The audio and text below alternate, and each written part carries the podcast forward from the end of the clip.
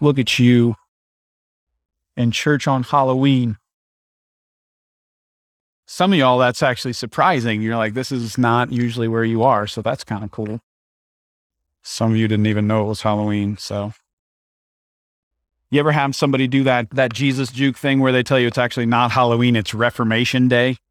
I'm going to do that to you later. It's a Christian holiday. I'll tell you about it. Before we jump in, I want to clear up some confusion about the church. I get a question a lot that I just want to answer and I want to be able to just like settle it. Okay.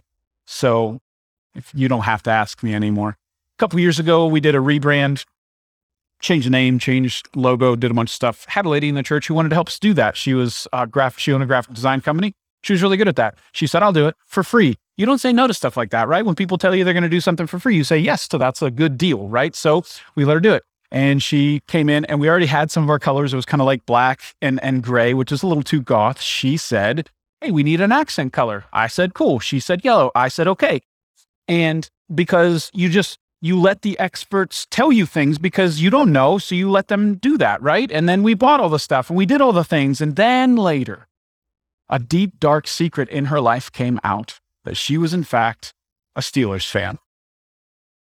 And she had bamboozled us into our church colors being uh, an unhappy coincidence that they are now kind of like Steelers. She was excommunicated immediately. We like to have fun with that. Every year we play twice. And we do, believe it or not, have a pretty decent mixture of Browns and Steelers fans. So I try not to be too hard on the heathens in the room. But in light of the big game today, I was kind of reflecting this week, I don't know why, on the characteristics of a championship team, even though, let's be honest, all of us, neither one of our teams are really lining up for that right now. So, characteristics what would it take for a team to actually make it to the end, get the big trophy? One, obviously, talent, right? You need players. You need players of a certain caliber to be able to make it all the way coaching, right? You need good coaching. You need somebody on the sideline, somebody in the locker room, somebody in the booth who knows what they're doing chemistry is also important, right? You got to get along. You got to actually like each other, maybe both on and off the field or the court or the mat or whatever it is.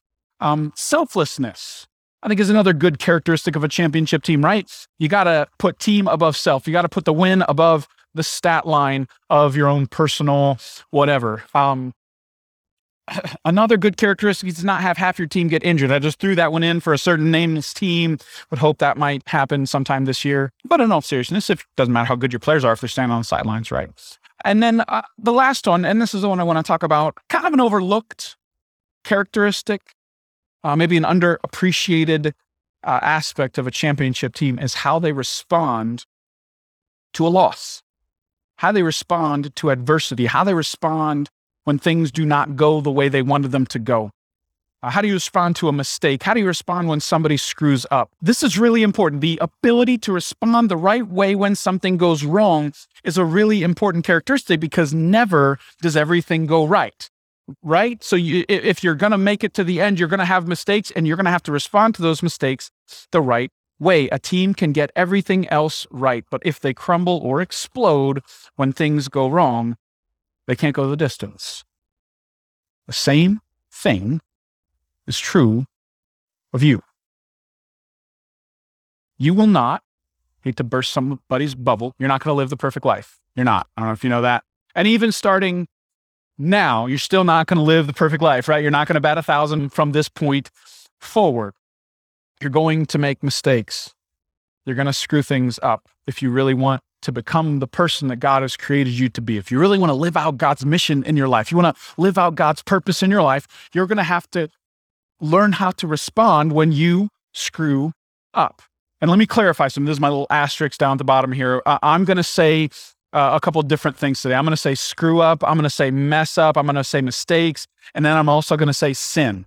When you sin, you, um, so let me clarify for those you you theologically astute people like, well, which one is it? It's all of them. Okay.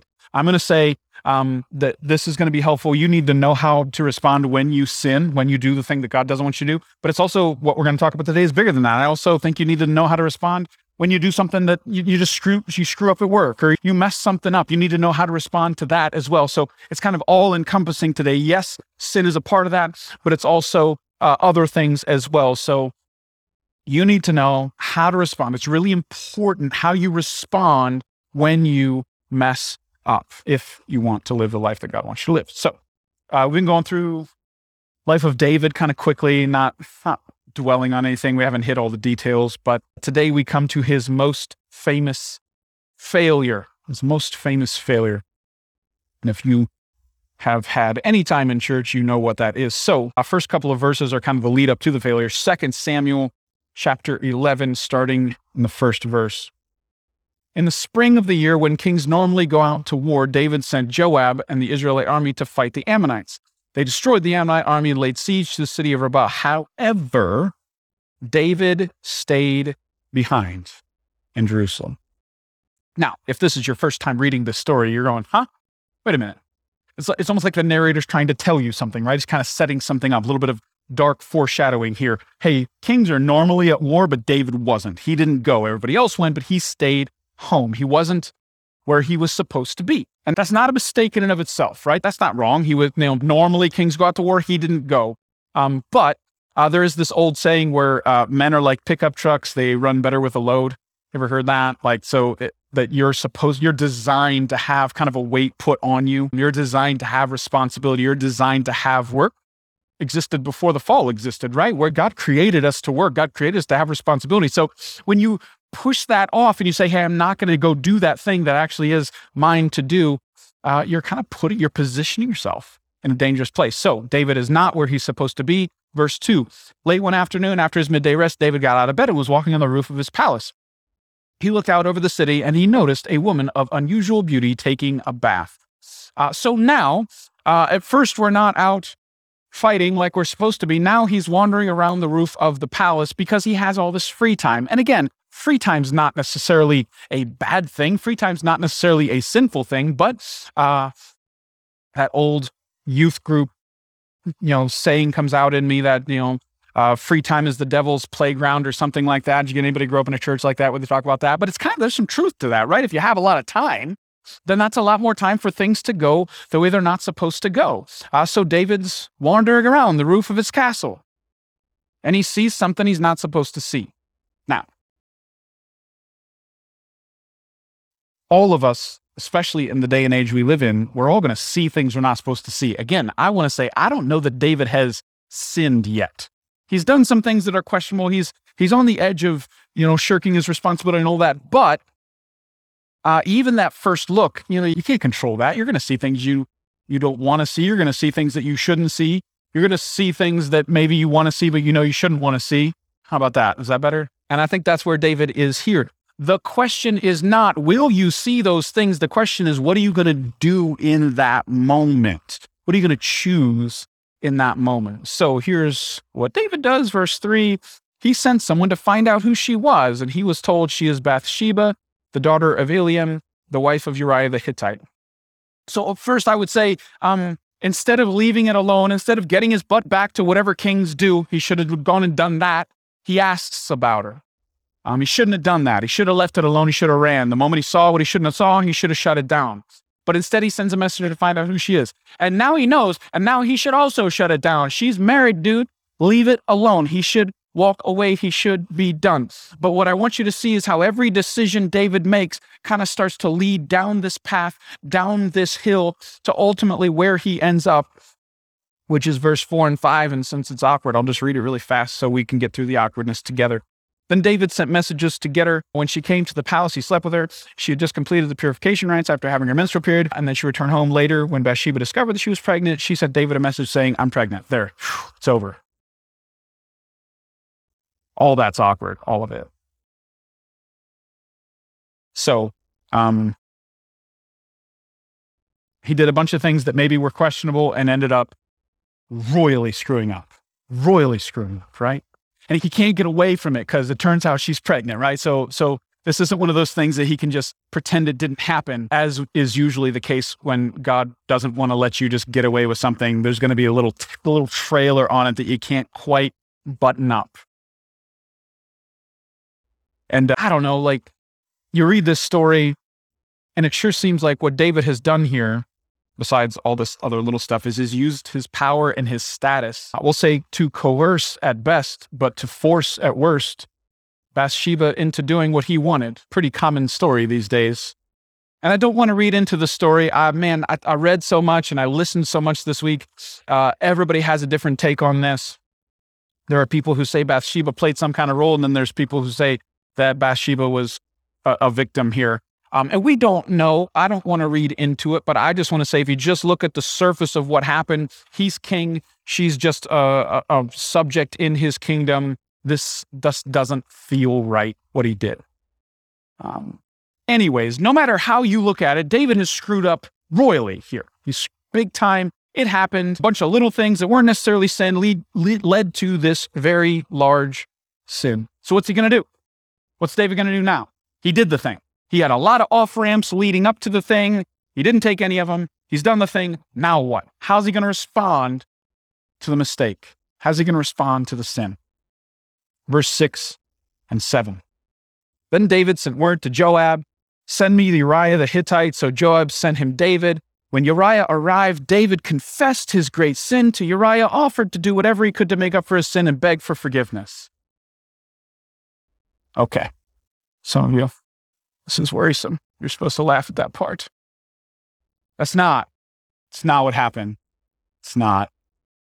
You're not following along in your Bibles, so you think that what I put there, I wrote, it's what should have happened. Samuel didn't write that, I did. It's what he should have done. He should have said, I need to get this guy here because I need to make this right. I need to throw myself at his feet and say, I screwed up, man. I, I want to make this right. And then just hope that the guy doesn't just kill you right there but he didn't. He did call for Uriah. He wanted the guy to come. Um, but this not to do this. So there are three ways you can respond when you mess up. There are three ways you can respond when you sin. Two are wrong, one's right. So you can uh, shirk, you can shift, or you can shoulder. You can shirk, shift, or shoulder. David's first reaction here is to shirk the responsibility of his actions. He wants to hide it. He wants to cover it up. He wants to bury. So he calls Uriah uh, to his palace and he spends the next couple of days trying to convince Uriah to go home to his wife uh, because he would like Uriah to sleep with his wife because then there's less questions. There's still some questions, right? Like, why does the baby have curly hair? That's weird. And why is the baby 10 pounds when it's two months early? Like, those are some questions they're going to have to answer, right? But it's better than the current state of things because at this point, Uriah's been gone a long time. He's going to be gone even longer. There's going to be a baby, and nobody's going to be able to explain it. So David's trying to give himself an out here. But what happens is, and we don't have time to go into the whole story, what happens is Uriah is such a man of honor that he refuses to go home and, and sleep with his own wife because he says, Hey, uh, the men of Israel are out fighting battles. I'm not going to go home and do that. I wouldn't do that. Uh, which is, by the way, in stark contrast to David, who will sleep with other people's wives while his men are out uh, fighting battles that he should be at. So, unknowingly, is refusing to help David conceal his sin.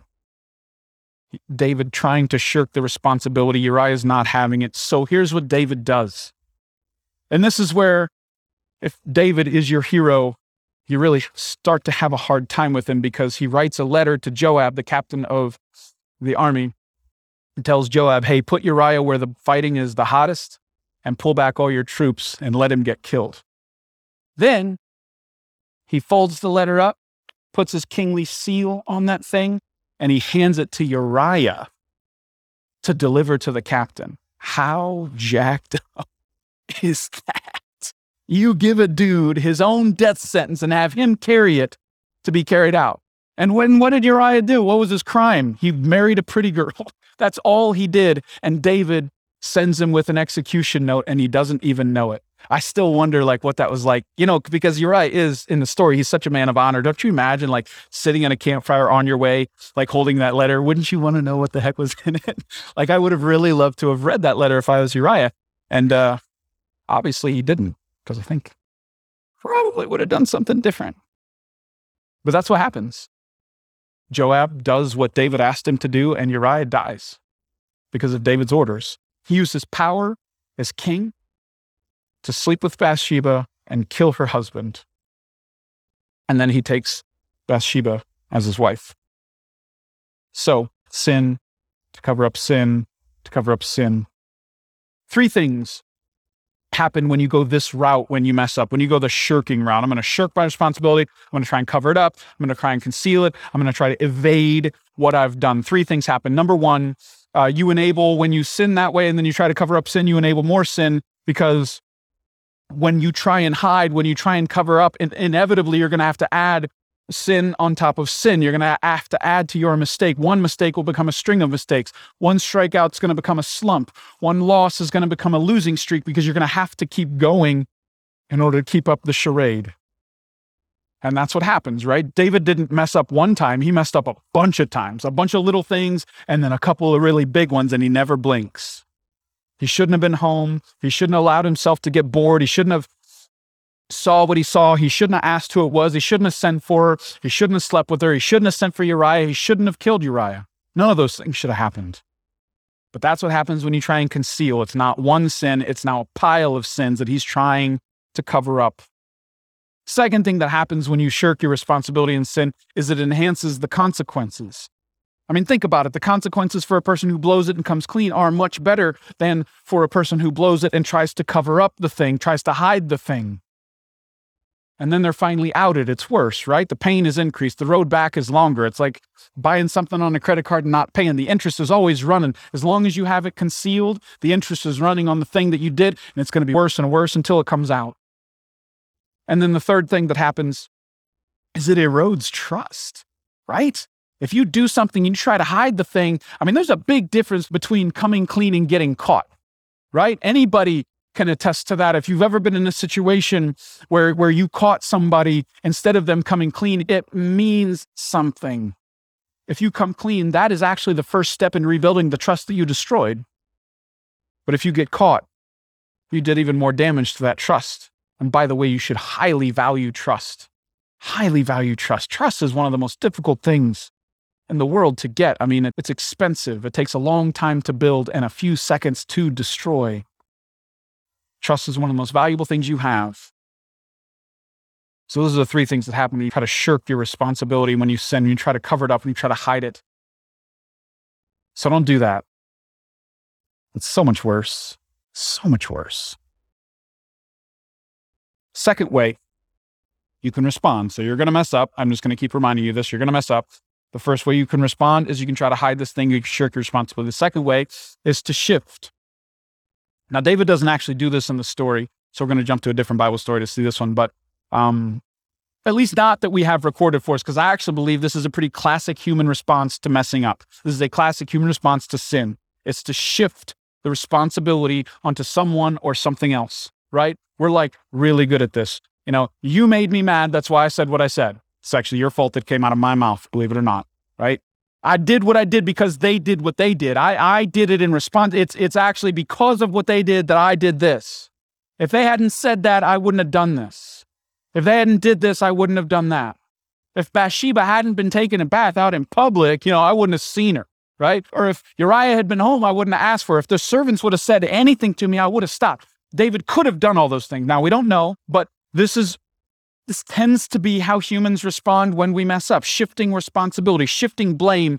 It comes as naturally as breathing. Let me ask you if you have kids, did you have to teach your kid to say, no, it was my sister's fault? Did anybody have to go through that and be like, okay, so when you mess up, say it's their fault? Did it? No, you didn't have to teach that, right? It just came out of them.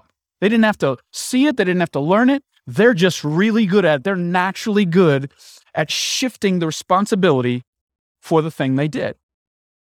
It's a part, I actually believe it is a part of our spiritual DNA. So if you go all the way back to the beginning, the very beginning when Adam and Eve first eat the fruit that they shouldn't, uh, the first thing they do is hide, right? So they actually try the, they try play number one. We're going to hide. They're going to shirk their responsibility. It doesn't work because God knows where they are. By the way, it doesn't work. God knows where you are always. Um, and then the second thing they do when God says, Hey, Adam, what's up, dude?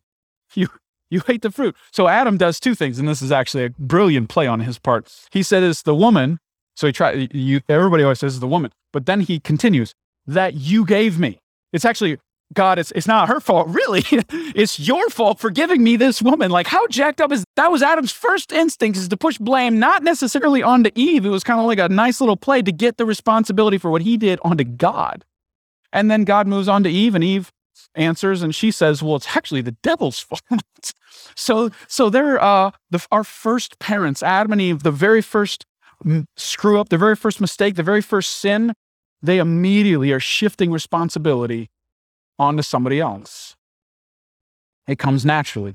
It's a part of our fallen nature to shift responsibility.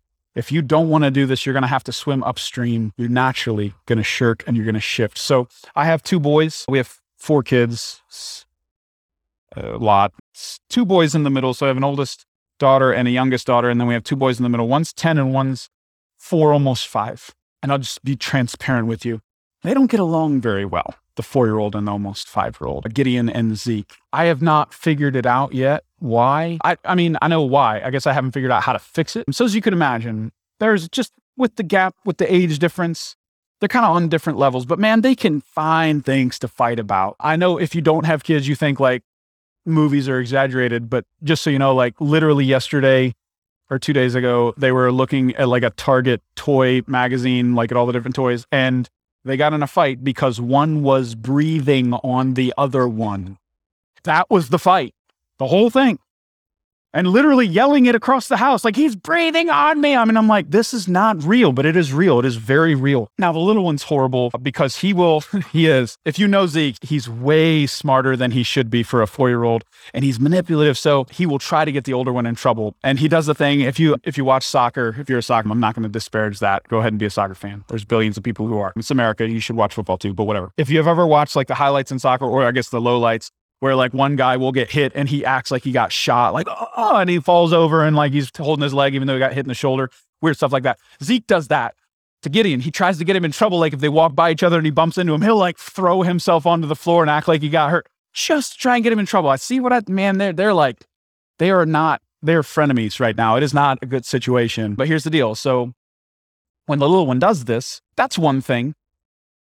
But it's always that the older one cannot seem to walk away. He can't seem to ignore it. He always engages. He always has to fight back. So they both end up getting in trouble. Now, I try to reason with the older one, Zeke, even though he's smart, he's like, whatever, you're just in trouble and you know what you did. But the older one, I'm trying to have like those conversations. And by the way, just so you know, not a parenting expert. I'm withholding all of my parenting advice until my kids are 40. And m- maybe, actually, we'll see how they turn out. I don't know anything. Everything's an experiment right now. So I'm trying to have a conversation with him. I'm trying to reason with him. Now, my son is unreasonable. my wife can tell you a couple months back, we were driving this really long talk. It was like an hour long, and I was really tired of it. And I'm like, why are you you're so stubborn? And he's like, Dad, I can get that from you. And he said. I know. But I'm trying to talk to him about his little brother. And I'm like, just don't react, don't respond. And he will use language. He talks like he made me angry. I would not have done what I did if he hadn't done what he did. He did this, so I had to respond. And he talks like he cannot control himself once the little one does what the little one does. So it's a very difficult thing to deal with because I'm trying to get him to see, like, buddy, like if you would not respond, you wouldn't get in trouble. But he acts like he can't do it. Like it is completely Zeke's fault. We fought with him for an hour just to say the word I one day. And I'm not, again, I am not kidding. He just kept saying, well, Zeke does this and Zeke does this. I just wanted him to start a sentence with I, and he wouldn't do it. That's how stubborn he is.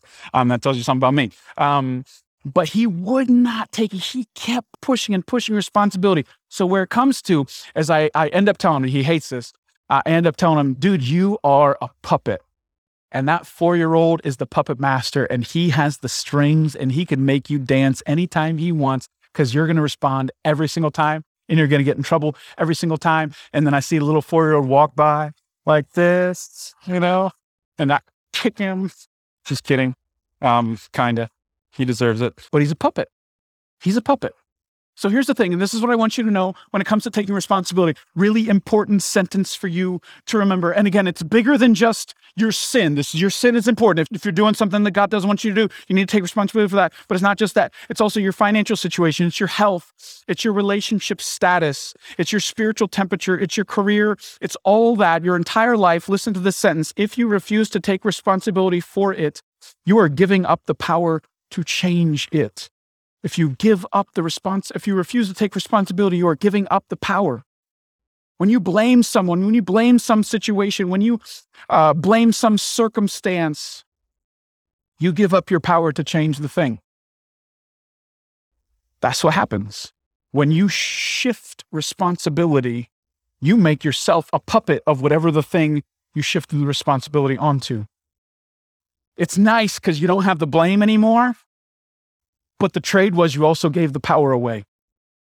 You've given up your power. You've given up your power to choose. You've given up your power to change. You've given up your power to turn things around. Man, you don't want that. That's not a good trade. Take the blame, but keep the power. Don't give up blame and give up power. You're stuck now. Well, it's the economy's fault. It's it's the internet. It's it's I was going to say a president. I don't even know which one to say. All of them. It's still still Obama's fault. Let's go back all the way back there. Thanks, Obama. If you keep doing that, if you keep saying it's her fault, it's his fault, it's this fault, it's this fault of this circumstance, you will never change. You'll never change because you've given the power to that thing. And let me push this even further. I believe that one of the major differences between a successful person and an unsuccessful person and I'll mean that spiritually and not spiritually. I mean both like in the world and in the spiritual world. The difference between somebody who lives out their purpose and somebody who doesn't. The difference between somebody who lives out God's mission for them and somebody who doesn't. The difference is the people who do take responsibility in their life, and the people who don't, they shift it, they shirk it, they try to get rid of responsibility. That is the difference. I mean, it's not the difference, it's one of the major differences. So if you want to be somebody who's successful, you want to be somebody who actually lives out God's purpose, God's mission in their life, you need to take responsibility. You need to go with the third option, which is to shoulder the responsibility. You need to accept it. So this is the third option. And this is, believe it or not, David does eventually get there. I know you think very much less of him, right? But let's get to all the way to the end of the story. So here's what happens God sends a prophet named Nathan to talk to David and speak some truth to him. So here's how it goes down. This is like a movie scene here. So David, just keep in mind, David thinks he's covered this whole thing up. Uriah's dead. He's married Bathsheba. He thinks everything's great. Here walks in Nathan in uh, chapter 12, verse 1. So the Lord sent Nathan, the prophet, to tell David this story.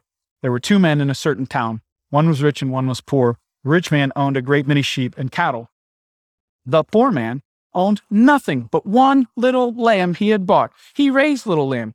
It grew up with his children. It ate from the man's own plate and drank from his cup, kind of the way some of you treat your dogs. It's weird. He cuddled in his arms like a baby daughter. One day, a guest arrived at the home of the rich man, but instead of killing an animal from his own flock or herd, he took the poor man's lamb and killed it and prepared it for his guests.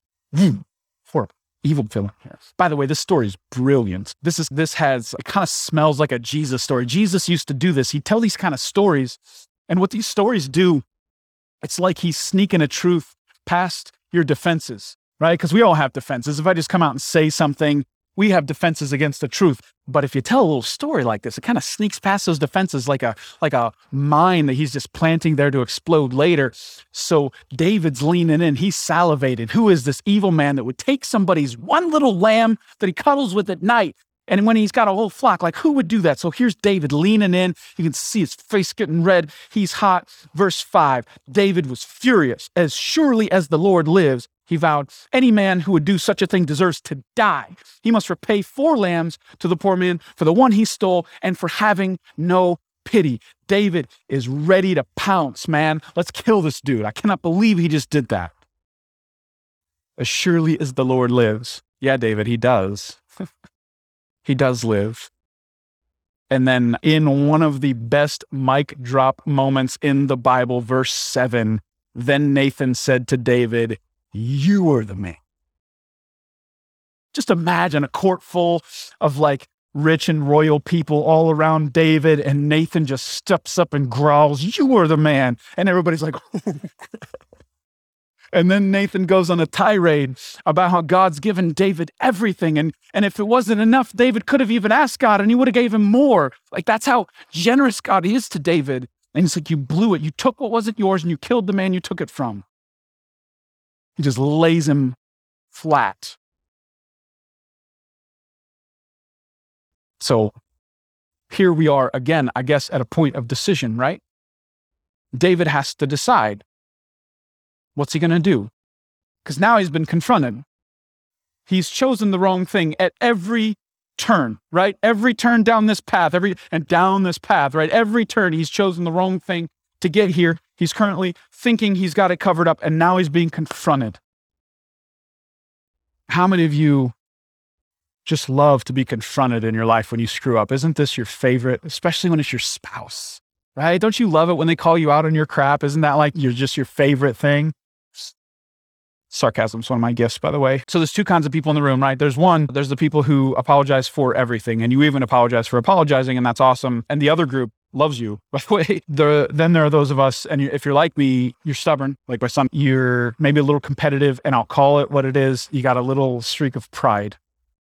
And when somebody confronts you, your instinct is to not say you're sorry, right? Your instinct is to put up the defenses and then also if you're like me, uh, you don't just play defense, you play offense, right? You're, uh, oh, I did this. Well, guess what? You did this. And I'm really good at, at, at, sneaking around and putting you back on your defenses. I shouldn't tell you all this. This is horrible.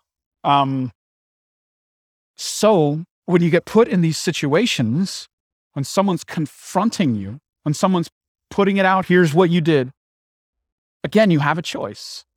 And I know which kind David is. David is not Mr. I'm sorry for saying I'm sorry. David is competitive. David is a little bit prideful. David is super stubborn.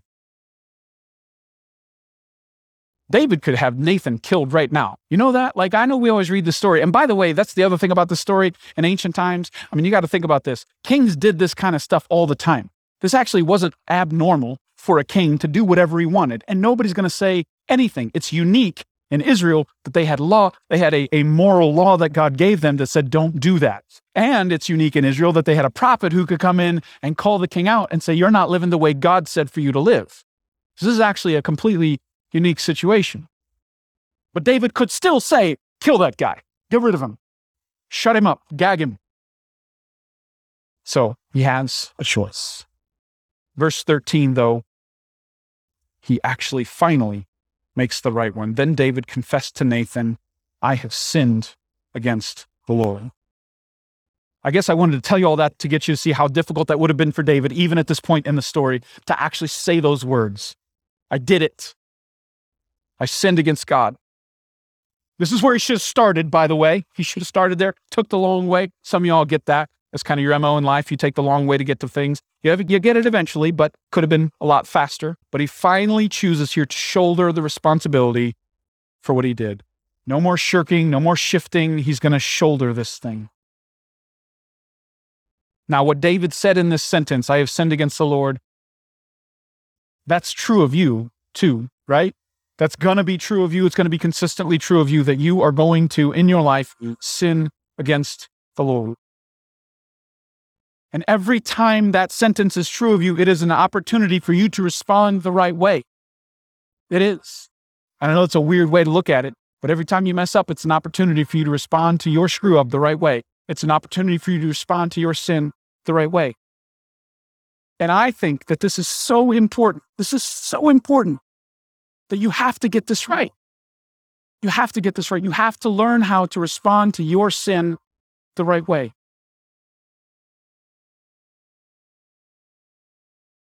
So I want to give you four steps to responding to sin or responding to mistakes in your life. And it'll work for any of them. It'll work for whether it's a sin or some stupid thing that you did. So here's the first one. First thing you do when you screw up is you own it. Number one, you own it. You don't hide it. You don't blame it. You don't excuse it. You don't minimize it. You don't justify it. You own it. I did this thing. I made this mistake. I take full responsibility. That's step one. And by the way, what do you think about when you hear somebody say that? How, what's your perception of somebody when somebody says, you know what, that's on me. I take full responsibility for that. What's your perception of them? You respect them, right? You like you respect the person who actually does that. What about the opposite? Think about the politician who says something like mistakes were made. you just want to say by who, dummy? Come on, like tell me more, right? That's how you feel. So think about it. When you look at two people and how they respond to a mistake, you actually admire the person who says, that was me. I take responsibility for that. So if you admire it in somebody else, don't you don't you want that? Don't isn't that the person you want to be? The person who, who says, I'm owning, this is me, this one's on me. So that's your step one. Own it. It's mine. That's what a man does, by the way. Men, adults, they shoulder responsibility. That's, but boys, children, they shift, they shirk. If you want to be an adult, if you want to be a, a mature human being, a mature Christian, you shoulder responsibility. That's one, you own it. Two, ask for forgiveness. Say these magic words I'm sorry. I'm sorry. If you want to be fancy, I apologize. That's a little classier, we guess. You can go that route. I'm sorry. And don't do the thing with your I'm sorry where you start adding words to it. If you, a dangerous word to add to I'm sorry is the next word would be if. Don't do that. Don't do that. And I look, can I caution you against adding the word if to your sentence that starts with I'm sorry? Because you're going to go down a path that you don't want to go down if you keep going, if you say the word if, because you could say the worst sentence, I think, to say when you're trying to apologize, I'm sorry if you feel that way. That is not an apology. That is an assault, by the way, right? Them's fighting words. If you, but just husbands, look at it. If you say that sentence to your wife, you just, you just fired the first shot or the second shot and you are in for war. And don't do the I'm sorry, but I'm sorry, but and then give 45 reasons why you did what you did. And you want to explain, you want to tell them all this stuff that went into it. And all you're doing is repackaging, shirking, and, and, and shifting the responsibility. You may need to give reasons, but in your apology is not the place for your reasons. Wait till later for that. Your apology needs to stand alone. And then the another very dangerous one. I'm sorry that you're so sensitive because it didn't seem like that big of a deal to me. Uh, that's a dangerous one too. Don't minimize the thing um, that you are apologizing for. The correct way to apologize to say, I'm sorry, thing I did, please forgive me. I'm sorry, thing I did, please forgive me. The end. That is the correct way to ask for forgiveness. Don't add to it. So you own it, you ask for forgiveness. Number three, and this is unique to David, it's kind of cool pray for limited fallout for others. David, uh, in his Psalms, he prays that his sin would not hurt his family and his country. He wants it to be minimized. He wants it to be concentrated on him. He wants the weight to fall on him. Notice I didn't say pray for limited fallout for you. I said pray for limited fallout for others. And this is what happens, by the way, when you sin, when you mess up, it's there's a ripping, there's a tearing, there's collateral damage when you make a mistake. And David incorporated into this process, he wanted to pray to make sure, man, God, please minimize this. Drop the hammer on me. Don't hit everybody else with this. That's the right attitude. That's the right heart. And then four, resolve to change. David decides that he does not want to be this guy anymore. All his prayers revolve around this idea of God giving him a new heart, changing him from the inside out. David doesn't want to stay the same. And by the way, this one's kind of the most important step because if you never change, then all your I'm sorry sound, start to sound really hollow. And eventually, if you keep not changing and keep apologizing for the thing that you're refusing to change, your apologies are going to start to hurt the person you're apologizing to. You have to take steps. And I'm not saying be perfect, and I'm not saying you're going to have this perfectly gradually increasing line in your life. It's going to be two steps forward, three steps back. There's got to be progress. You've got to move. And by the way, you can't change yourself. You can't do that. You've tried that, right? You need God. You need the Holy Spirit to move in your life. You do not have the ability to change your own heart. That's a God thing. That's a God level. That's on his resume, not yours. You need to ask God for help in that. That's what David does. David's begging God, change my heart. I, my heart is the thing that led me down this path. Change that. I can change my behavior, but that's not going to really solve it. God, I need you to change in here, in here. So you own it. You ask for forgiveness. You pray for limited fallout, and you resolve to change. Those four things. There's a fancy Christian word for the process just described. It's called repentance. So October 31st, 1571, exactly 449 years ago. Martin Luther nailed his 95 Theses to adorn Wittenberg, starting the Protestant Revolution. If you're newer to church, you're like, oh, here we go. Now we're in the part where I don't understand what's happening. Don't worry about it. It's just history. It's where the Protestant church and the Catholic church kind of parted ways. and started doing their own thing. So, like I said in the beginning, this isn't just Halloween, it's Reformation Day. So instead of just asking for candy, you could go around pounding notes into people's doors if you wanted to. That could be a very Christian thing you could do. But he wrote 95 theses, 95 like bullet points about stuff that's wrong with the way the church was doing it. He wanted to reform the way the church was going. And his first one on the list, this is number one, he said this When our Lord and Master Jesus Christ said, Repent, he willed the entire life of believers to be one of repentance. He willed the entire life of the believers to be one of repentance. So, what he's saying there is it's really easy to slip into this thing where, as a Christian, you say, Hey, I asked for forgiveness. I accepted what Jesus did on the cross. I mm. repented. Done. But Martin Luther's like, actually, that's the wrong way to think about it. You need to be constantly repenting because you're not perfect yet. When you became a Christian, you didn't magically become perfect. You're going to still have things that you need to repent of. Your whole life needs to be one of, hey, I own that. Hey, forgive me. Hey, I want to change. Your whole life is a process of, of repenting constantly because you're going to keep screwing up and you need God to keep changing you. It's your whole life. So, interesting way to think. You're never going to stop that. And I just want to ask who would you rather be around in your life? Would you rather be around a bunch of people who shirk responsibility, a bunch of people who shift responsibility? Or would you rather be around people who shoulder? Would you be would you want to be around somebody all the time who is terrible at saying I'm sorry? Do you really want to live with somebody like that? Or would you rather be around somebody who's really good at it? Who owns their stuff and says they're sorry and resolves to change and makes progress? Who do you want to be around? You know the answer. Then be that person. How cool would it be? How different would your life look? By the way, the thing you've given up is your pride. I know that's a sacred thing. That's all it is. You just gotta, you just gotta give that to God. How magnetic could that be though in your life? If you're the guy who's, what if you resolved, you know what? I'm going to get really good at repenting. I'm going to get really good at owning my stuff at apologizing and resolving it. going to get really good at that? I mean, what would your life look like? What would your relationships look like if you set out for that to be the thing? Worship team, why don't you guys come up here? And then what would a church look like? A church full of people who got really good at repenting.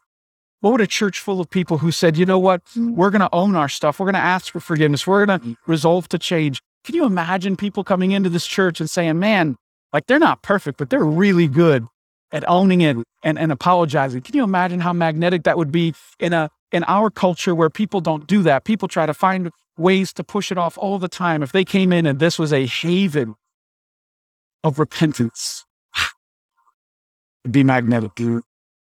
Pray with me. Jesus, I pray for the person right now who isn't good at it they know it. And they're having a war within themselves right now because they know, they recognize truth. And they want to be good at this. They want to eh, take a step towards it, but they got something holding them back, Lord. They got another voice saying you're going to fail. Lord, I pray that you would silence. They would want to take a step towards, you know, person of repentance.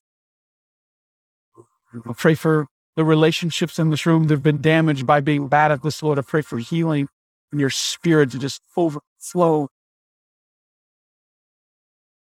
It start to go down the right path, Lord. And I pray for us as a church that this would be something that marked us, that we would be a people of mm-hmm. repentance, a people who own their stuff, apologize for their stuff, resolve to change. You use that to draw people. Jesus, name,